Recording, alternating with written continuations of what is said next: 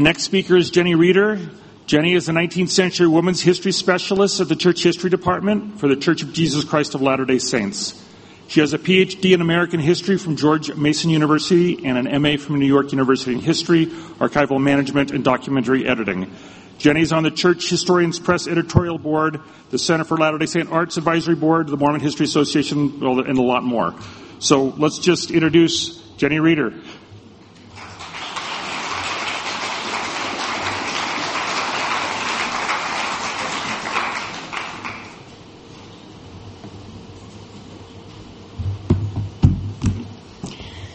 Hi, I'm really excited to be here today um, and to talk a little bit about one of my favorite friends, Emma Smith.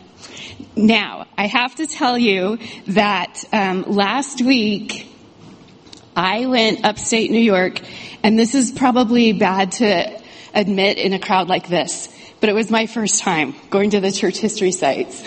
I was going to go to um, the Mormon History Association last year in Rochester, and then that got canceled. And so then this year in, um, it was supposed to be in Rochester again, and that got canceled. So I just made my own trip with a friend of mine. And I'll tell you what, that trip was such an incredible help to me in understanding the location, the landscape, and the relationships. I could see the trajectories, the timelines and the connections and how they were all so orchestrated between Joseph and Emma and the restoration of the church. I loved experiencing the variegated landscapes and realizing the distance between Palmyra, the Smith log cabin, the Sacred Grove, and the Hill Cumorah, and Harmony, or Fayette, which is closer, I learned, um, and Harmony, Pennsylvania, and Colesville. And back and forth, right? So I, um, I loved how different the landscapes were. If you notice in um, New York, it's it's pretty flat. You see the hill Cumorah back here in the top right picture, and that's at the top of the hill. But otherwise, it's not. I mean, there's lots of trees, but um, it's not harmony, where there are tons of, whoa, let's play around with this, where there are tons of trees and that big river of the Susquehanna River. And it's a long distance. I mean, it took us a long time to drive in a car, like four hours, I think. And to think about people who had to either take a stage, um, I don't think there was a riverway at that point, or ever. Um, it's a long distance. And I love the way that the chance meeting of Joseph Smith and Josiah Stowell, who had come to Palmyra um, to visit a son, and Joseph Knight, a friend of Josiah Stowell in Colesville, who provided wagon transportation, paper, and a barrel of mackerel just at the right time. Today, we can look back on the past and even look down on a map and trace the distance as the crow flies and as the roads are built and trace the relationships. And we know how it ended for Emma. But that middle part in between is what made Emma and it's what makes each of us. I'm not sure that Emma would call herself first.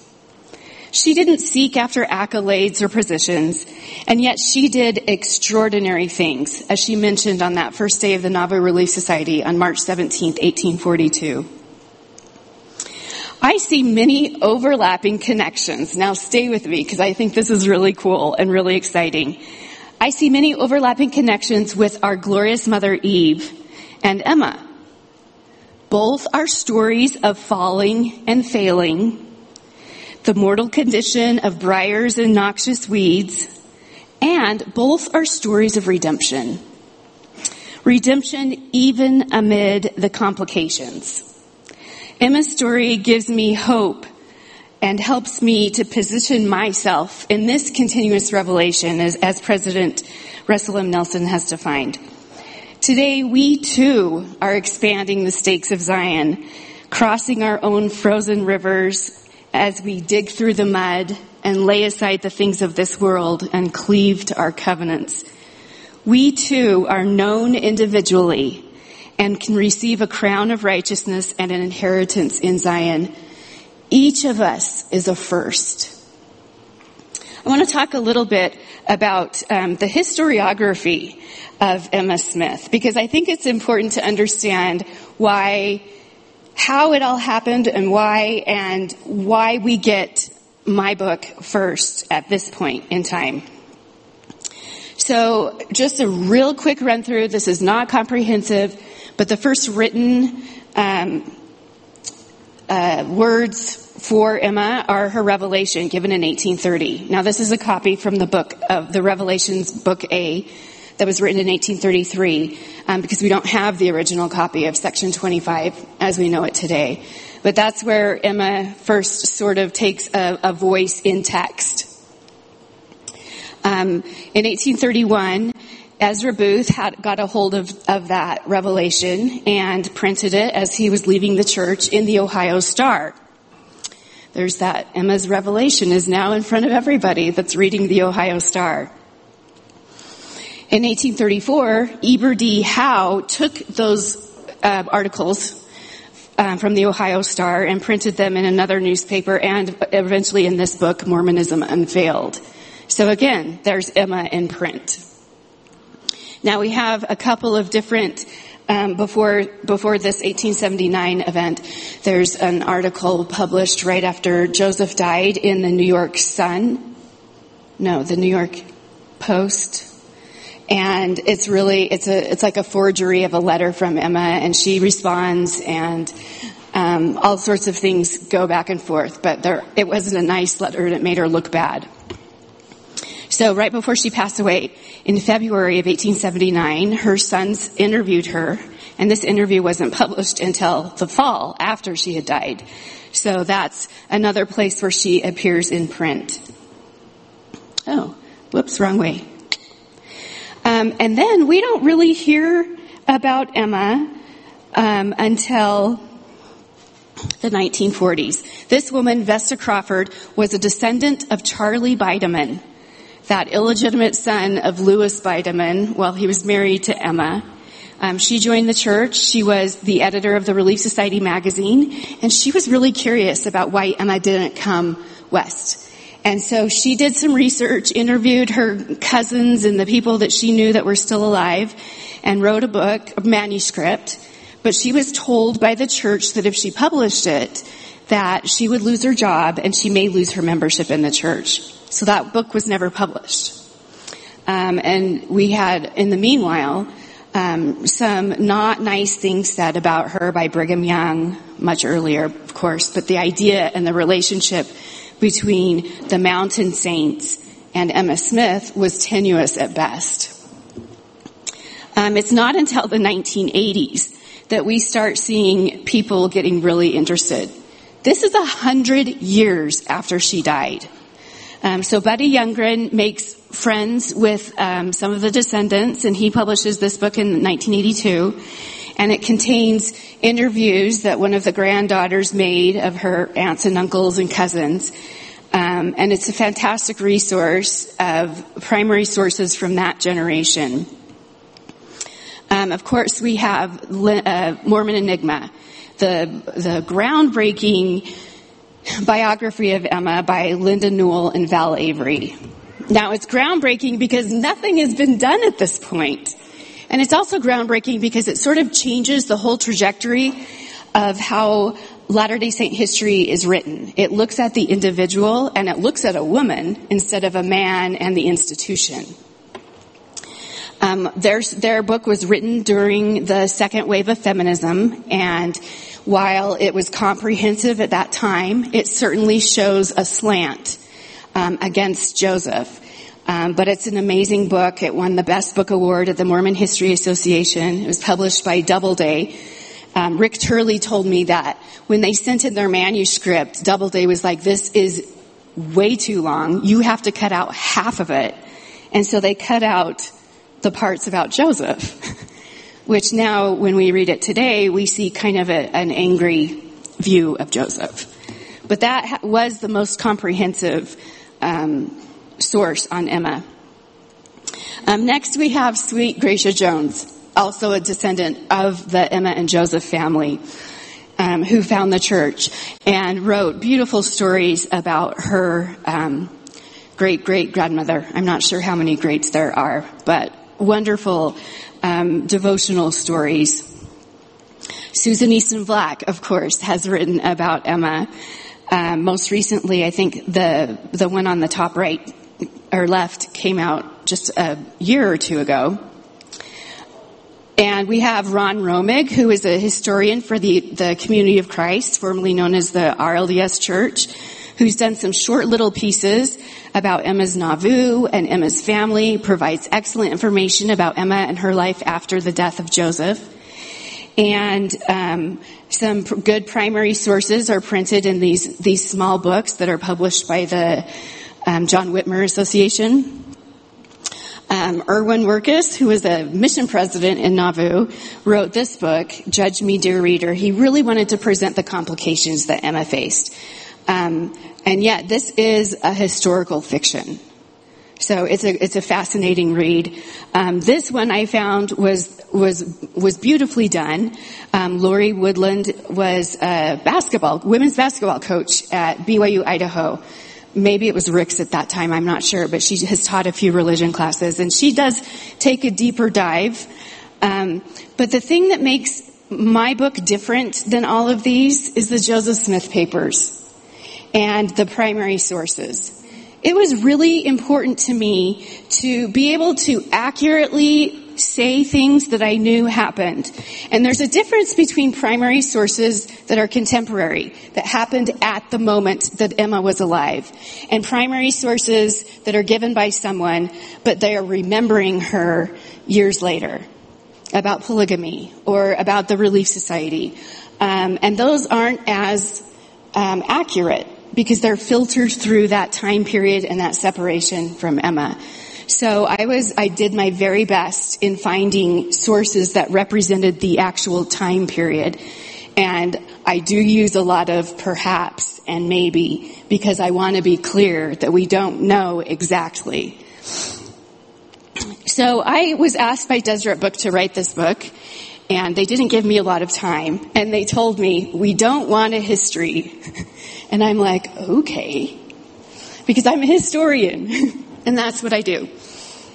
So I decided because I didn't have a lot of time and because I believe Mark Staker is writing a comprehensive biography, everything he writes is so beautifully comprehensive that um, I decided to do it topically. Um, and so these are the chapters that I have in my book. Now, I know that these are, I'm categorizing them and separating them, and so, so much of her life blends together and collapses categorization. Um, there, so many of these things are enmeshed throughout time. But for me, this was an easier way to approach the topics and try to make some sense of them and what they meant to her separately. Um, so I want to. I started out talking a little bit about this comparison of Emma and Eve, and I want to continue along that line. Emma and Eve were both named by their husbands. Adam called his wife the mother of all living, at the, at the bidding of Elohim. And Joseph voiced the appellation elect lady by the word of the Lord. When placed in parallel positions, Eve and Emma act as portals linking the beginnings of mortality with the mortal days. They connect the creation, the fall, the resurrection, and the restoration. Eve initiating the mortal separation from God, and Emma covenanting to return to his presence when she became the first woman initiated into the Holy Order on September 28, 1843. Their relationships with God and their husbands, their helpmeet husbands, and their offspring, their distinct roles suggest an atonement theology, redemption, compensation, and grace. Emma is told that she and all those who receive the gospel of Jesus Christ can become sons and daughters of God and have a place in his kingdom. This is my voice unto all. So I'm going to go through just a few of these categories. If you want to know more about the rest, you can buy the book.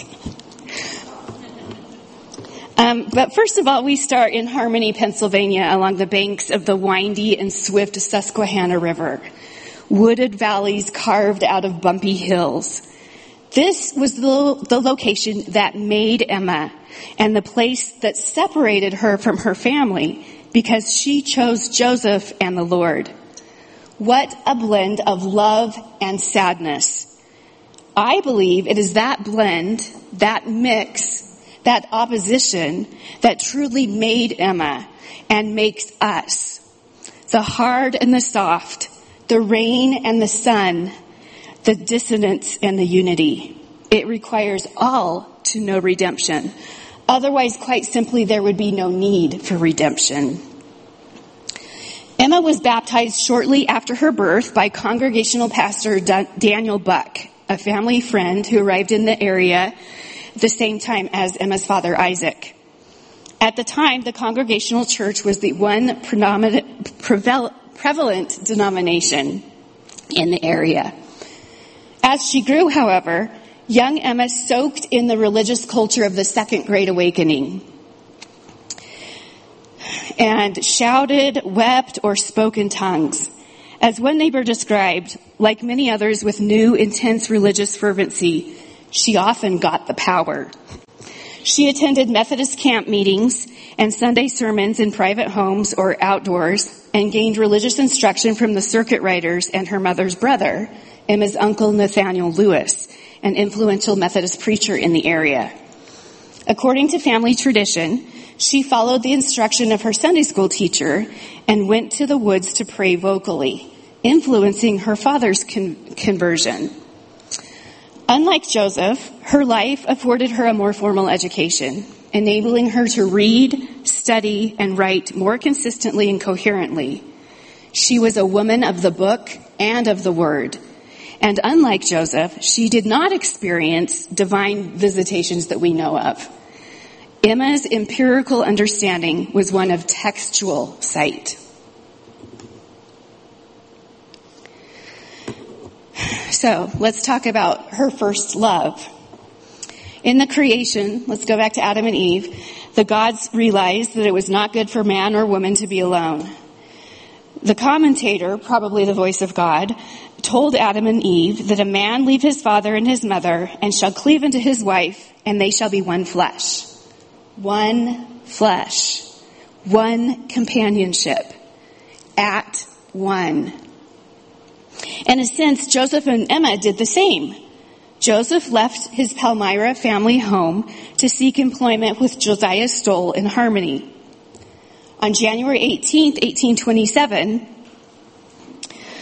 Emma married Joseph against the desires of her father preemptively following the 1830 instructions of her revelation um, from the Lord, and thou shalt go with him at the time of his going. Emma went with Joseph to New York, then back to Pennsylvania, and when she left her family in Harmony in 1828 to go with Joseph to Fayette, she never saw her parents again. Both Eve and Emma found their desires inclined to their husbands. Emma was to comfort Joseph, to be a comfort to Joseph in his afflictions. Even when the Smiths were separated by Joseph's travels, imprisonment, imprisonment or hiding, correspondence, including the letter that you can't read but is there, correspondence indicates their affection for each other. Emma's letter to Joseph on April 25, 1837, after he left Kirtland, illustrated her desires to her husband. I cannot tell you my feelings when I found I could not see you before you left. A week later, she began a letter to him, ever affectionate husband.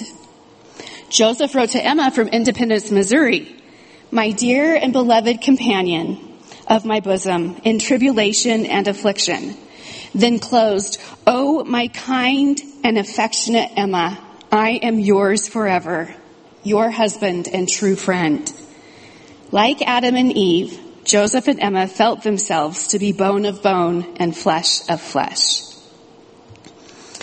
Emma, the elect lady, and Eve, the mother of all living, were not simply trophy wives in an archetypal romance story.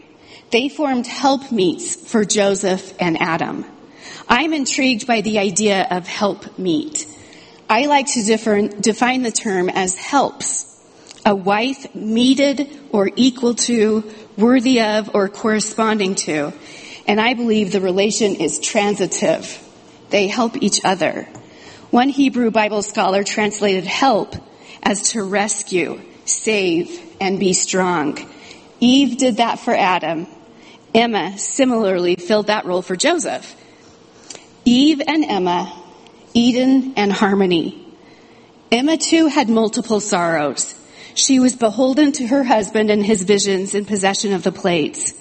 Like Eve, she was told that her office, her duty or charge or assignment, her authority, was to comfort her husband with consoling words of, of in meekness.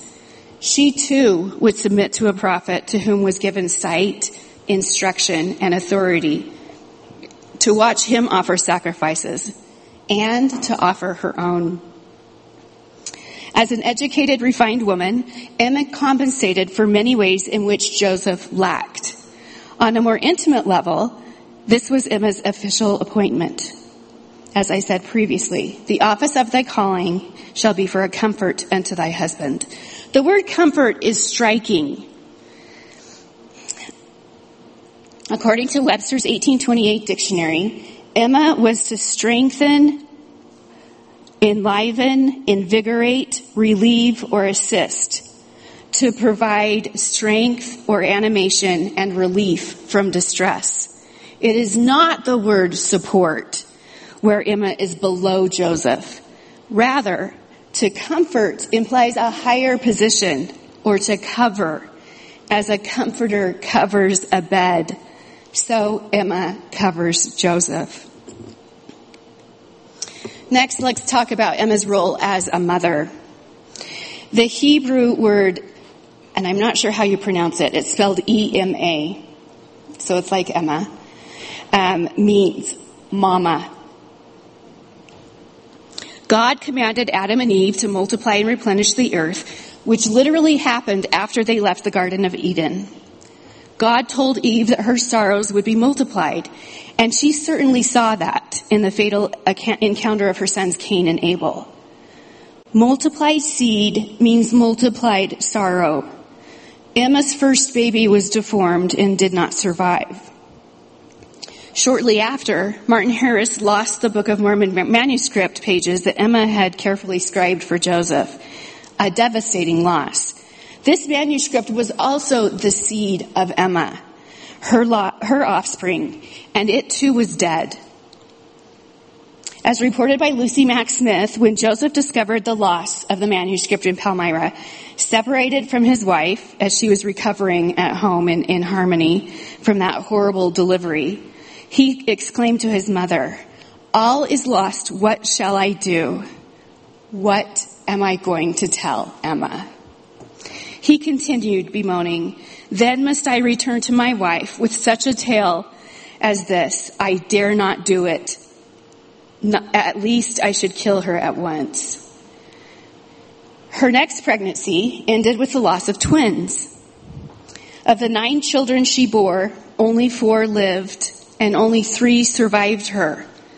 Of the two adopted, only one survived. Another child died as a toddler. One struggled with a debilitating mental illness, perhaps due to prenatal PTSD, as his father was murdered while he was in utero. These losses devastated Emma. Let's talk about Emma as first priestess. The 1830 revelation depicts a direct relationship between Emma and the Lord. He calls her an elect lady and recognizes her relationship with her husband. Within a year or so, edits added to the original manuscript include her name as a daughter in Zion. And by the 1835 publication of the Doctrine and Covenants, the text recognizes her baptism and reception of the gospel, naming her as my daughter. Do you see that progression? This transition from being a daughter in Zion to a daughter of God connects the community, or Zion, with deity. Section 25 presents an important pattern. The Lord defines his relationship with Emma based on her faith or belief, then gives her specific assignments, both what to do and what not to do. Then deepens his relationship with her by promising her a crown of righteousness and invitation into his presence. The name Emma also comes from the Germanic Erman, whole or universal, entire, all embracing. An interesting commentary on what the Lord tells her at the end of the section. This is my voice unto all. Thus, Emma serves as a type for women and men who can follow the same pattern in their personal relationships with the Lord. On September 18, 1843, Emma became the first woman initiated into the Holy Order by receiving her endowment. In this way, Emma restored Eve's separation from God. The development of temple ordinances evolved for Joseph, and the highest rites could not be received until after the Relief Society, or the Order of Women, in turn, the elect lady led other highly selected women into the order. First, Elizabeth Ann Whitney, Mary Fielding Smith, and Lucy Mack Smith in the fall, and Lucy Mack Smith um, in the fall of 1843, and others in December. These women, then, when the Nauvoo Temple was was being used for ordinance work in, in the winter of 1846, gave that on to other women. As women, we could trace our temple lineage to Emma. The temple endowment gave Latter-day Saint women a new understanding of their role as equal partners with their husbands, a proper form of unification in the plan of salvation in the church and in their home.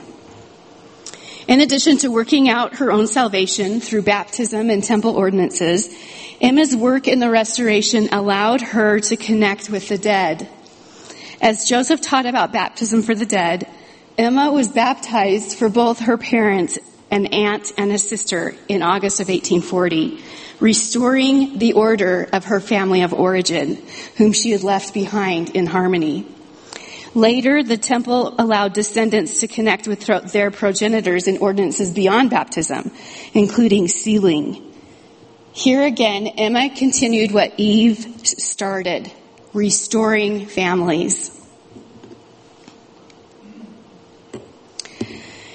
Emma filled an integral role with the scriptures. Just as Adam could not be without Eve, Joseph could not be without Emma. Her knowledge and education enlarged his humble learning. Joseph could not receive the plates without her. He had been commanded by Moroni to return year after year to the hill Cumorah and was instructed to bring the right person with him. He first thought that might be his older brother Alvin, but Alvin died, multiplying Joseph's sorrows. According to Joseph Knight, Smith looked into his glass and found the right person was Emma Hale, daughter of old Mr. Hale of Pennsylvania. Emma accompanied Joseph and waited in the drive-away carriage while he ret- retrieved the plates from Moroni. Emma understand, understood Joseph's gift of vision, and she utilized diff, ver, different various forms to protect or cover his tools of vision. She procured a glass box, as you can see on the table on the upper um, right side to secure the plates under, this is a box used to transfer glass. I thought it was a box made of glass, but it's not. It's a, it's a heavy box. Um, they use that box to protect the, um, the plates and to, to secure them under their bed. And later she purchased what you see on the bottom right, a fine Moroccan leather box to keep the manuscript. She made a leather pouch to contain Joseph's seer stones and produced a fine linen cloth, as you see on the bottom left, to cover the plates on the table during translation. When she and her children were forced out of Missouri and Joseph was incarcerated in Liberty Jail, She carried his translation of the Bible across the frozen Mississippi in two cotton bags sewed to a band around her waist under her skirts and preserved it after his death, certain that the presence of the manuscript protected her Nauvoo home. Emma's efforts to cover Joseph's instruments of translation afforded her with a salvific role. Instead of the husband offering protection, here it is the wife. According to early Christian tradition, women often provided book covers for sacred texts carried by missionaries. The fabric or leather covering not only protected the text from constant movement, but also symbolically represented the covering and unwrapping of the literal body of Christ, the Word of God made flesh. In her efforts to, to protect Joseph's visionary implements, Emma experienced a kinesthetic witness of the plates, a memory carried with her until the end of her life. In that 1879 interview with her sons, Joseph III and Alexander, she told them, I felt the plates as they lay on the table, tracing their outline and shape. They seemed to be pliable like a thick paper and would rustle with a metallic sound when the edges were moved by the thumb, as one does sometime thumb the pages of a book. She watched and listened as Joseph translated and others, including her brother Reuben, Joseph's brother Samuel, Martin Harris, Oliver Cowdery, and John Whitmer, scribed his dictated words. Emma audibly and kinesthetically witnessed the translation as a 14th witness. Emma served as Joseph's first scribe, transcribing from Joseph's dictation the first portion of the manuscript. She also later scribed as Joseph translated the Bible. She described the process. When acting as his scribe, he would dictate to me hour after hour, and when returning after meals or after other interruptions, he would begin at once where he left off, without seeing the manuscript or having any portion of it read to him. She continued, this was a, usual thing for him to do.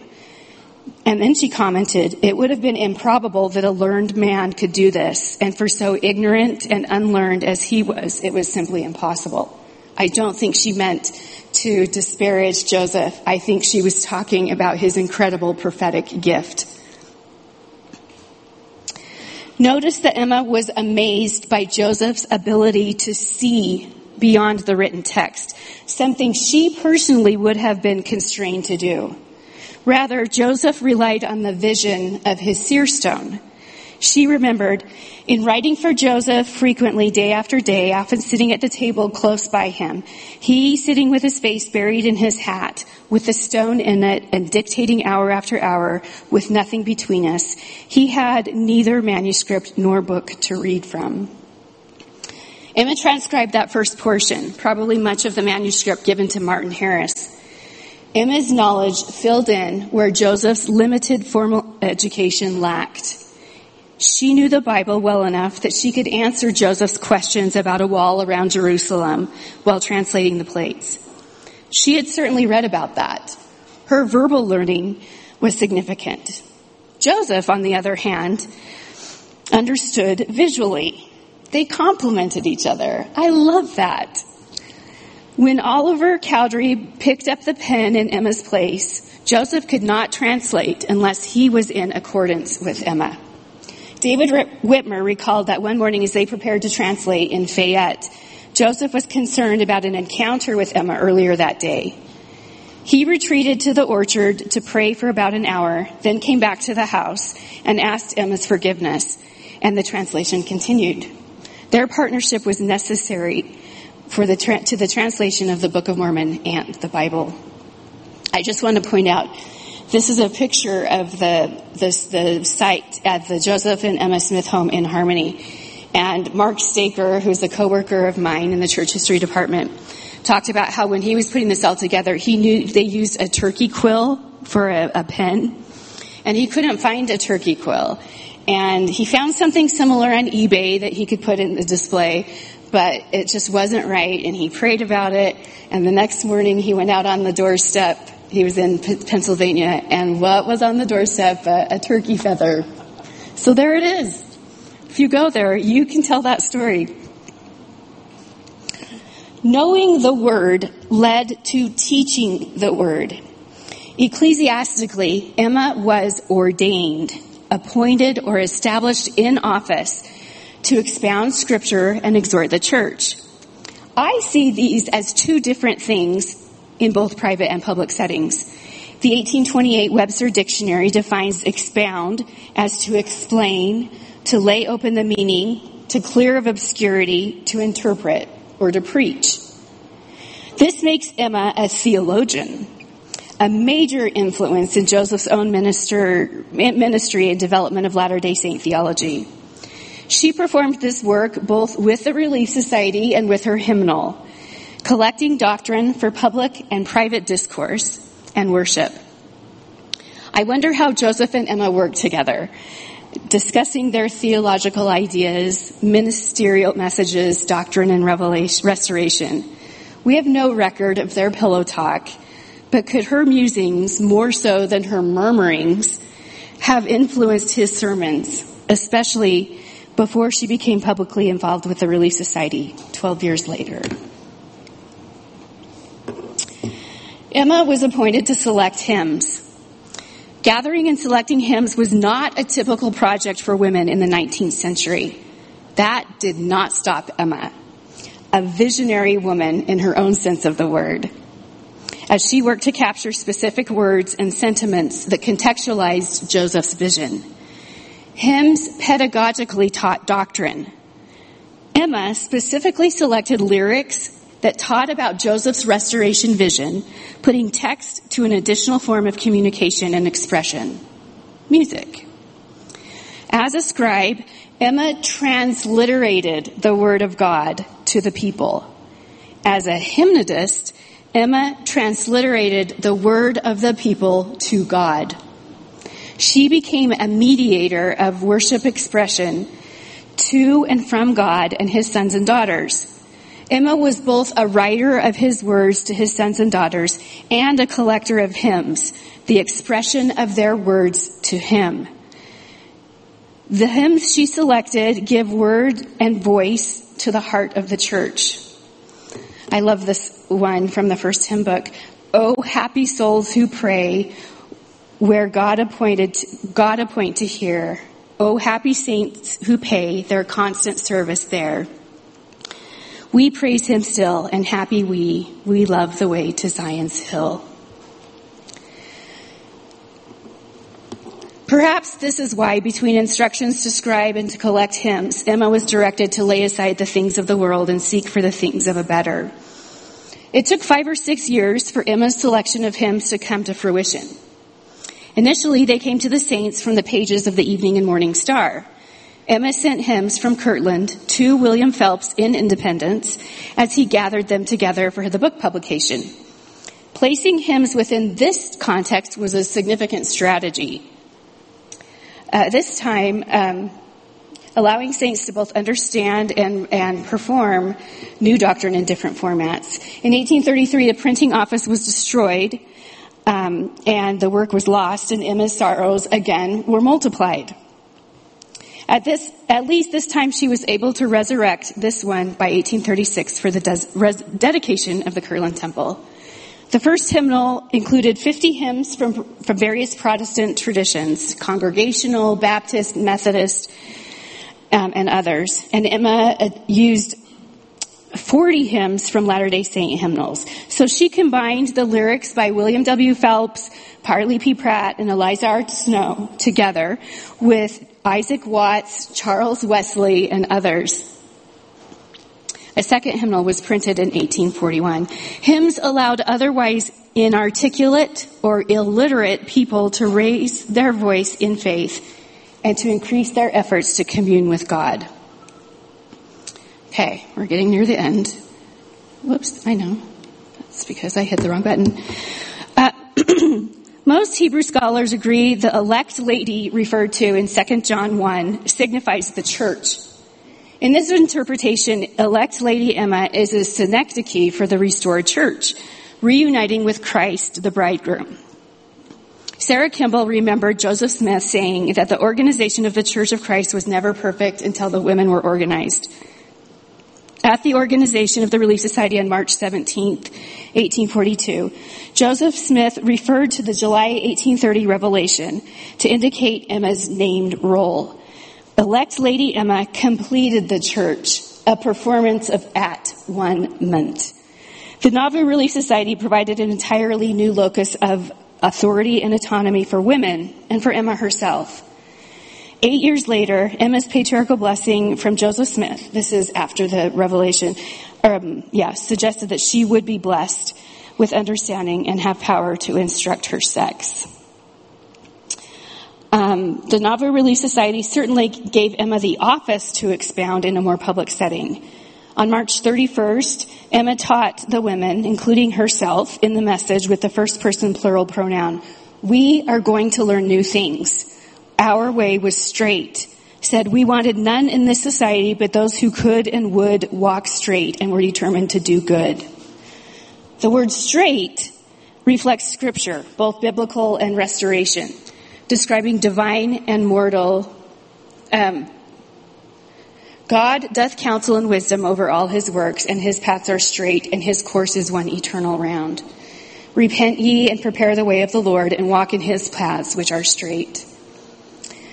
To exhort, on the other hand, is define is defined as to encourage, to embolden, to cheer, or to advise, to incite by words, to animate, um, or or encourage a good deed or a course of action. Um, and then, in one way, this seems to complement her earlier charge to comfort her husband with consoling words and meekness. Emma privately ex- exhorted and blessed her Relief Society sisters.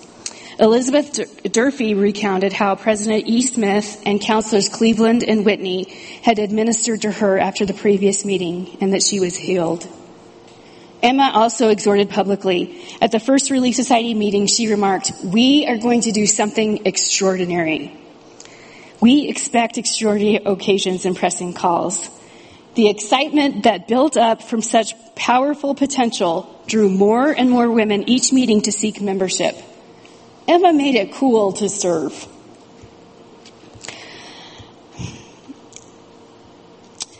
Emma was also the first, oh, we're going to do something extraordinary.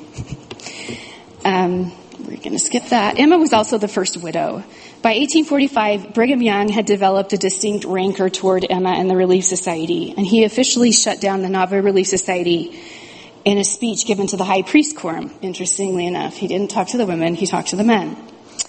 Um, and he blamed these, the women for causing the death, particularly Emma, for causing the death of Joseph. And he later maintained a very public animosity toward Emma um, from Salt Lake City. At the end of her life, Emma's sons interviewed her, asking specific questions about her participation in their father's work. She maintained her belief in Joseph as a prophet of God and considered the work a marvel and a wonder. She insinuated their partnership throughout the process. He usually gave some heed to what I had to say. She noted it was quite a, a grievous thing to many that I had any influence on him. Regardless of Emma's concern about what other people thought, she maintained her role. I was an active participant. Right before Emma passed away, she told her nurse about a dream where Joseph came to her and brought her to a beautiful mansion. There in a nursery, she found her son Don Carlos, who had died as a toddler. Joseph promised her that she would soon have all of her children. They would all be at or as one. She then turned around and saw Jesus Christ. She had indeed entered his presence. That line from section 25 was fulfilled. This is my voice unto all. This is Emma, I think the Lord is saying to all of us. This is Emma, my daughter, who wears my crown and has entered my presence. And yet we too are all firsts in this continual restoration. Thank you.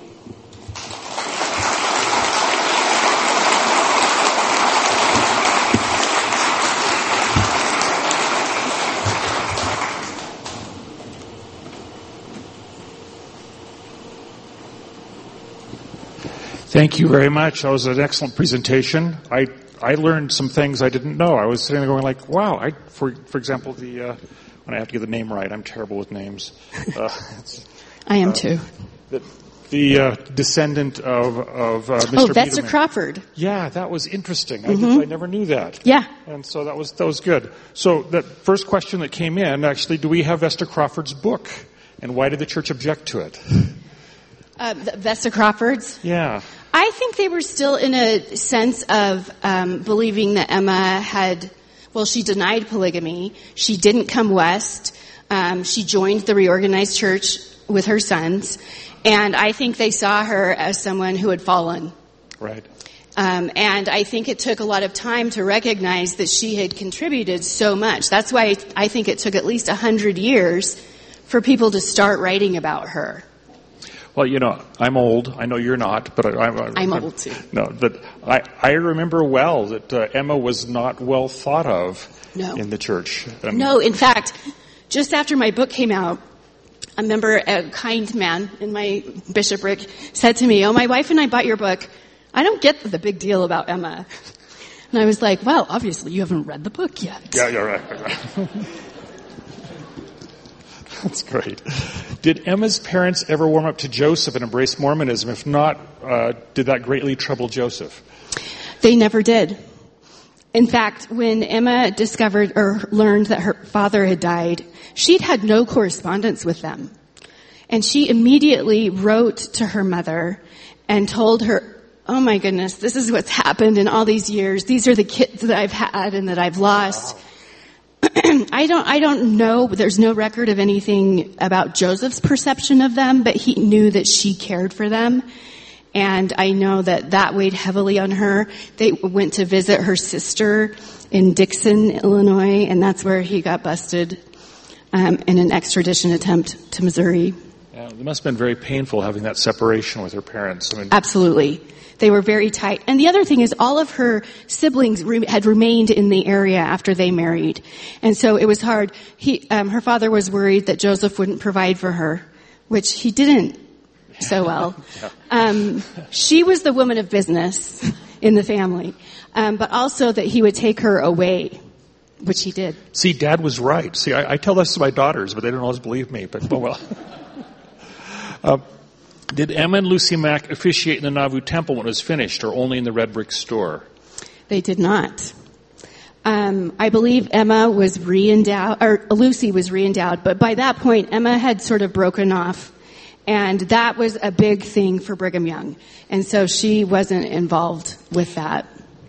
So uh, I think we already answered this question. It was what inspired the shift to study and talk about Emma positively. I guess not. No, that's a new question. What, what inspired the shift to study and talk about Emma positively? Actually, I think it's a lot of things. Um, for example, Vesta Crawford said she wanted to know why Emma didn't come. Um, and so that was her motivation in understanding who Emma was.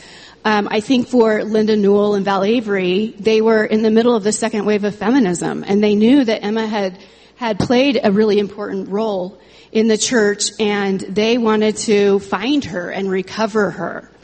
So, and I, I just think now we see this this interest in women um, understanding their roles in the church and taking an equal role in in the priesthood and with their husbands. Um, I, I talked to the General Relief Society presidency as I began my my work and asked them what they thought women of the church wanted to know today about Emma. And their answers surprised me.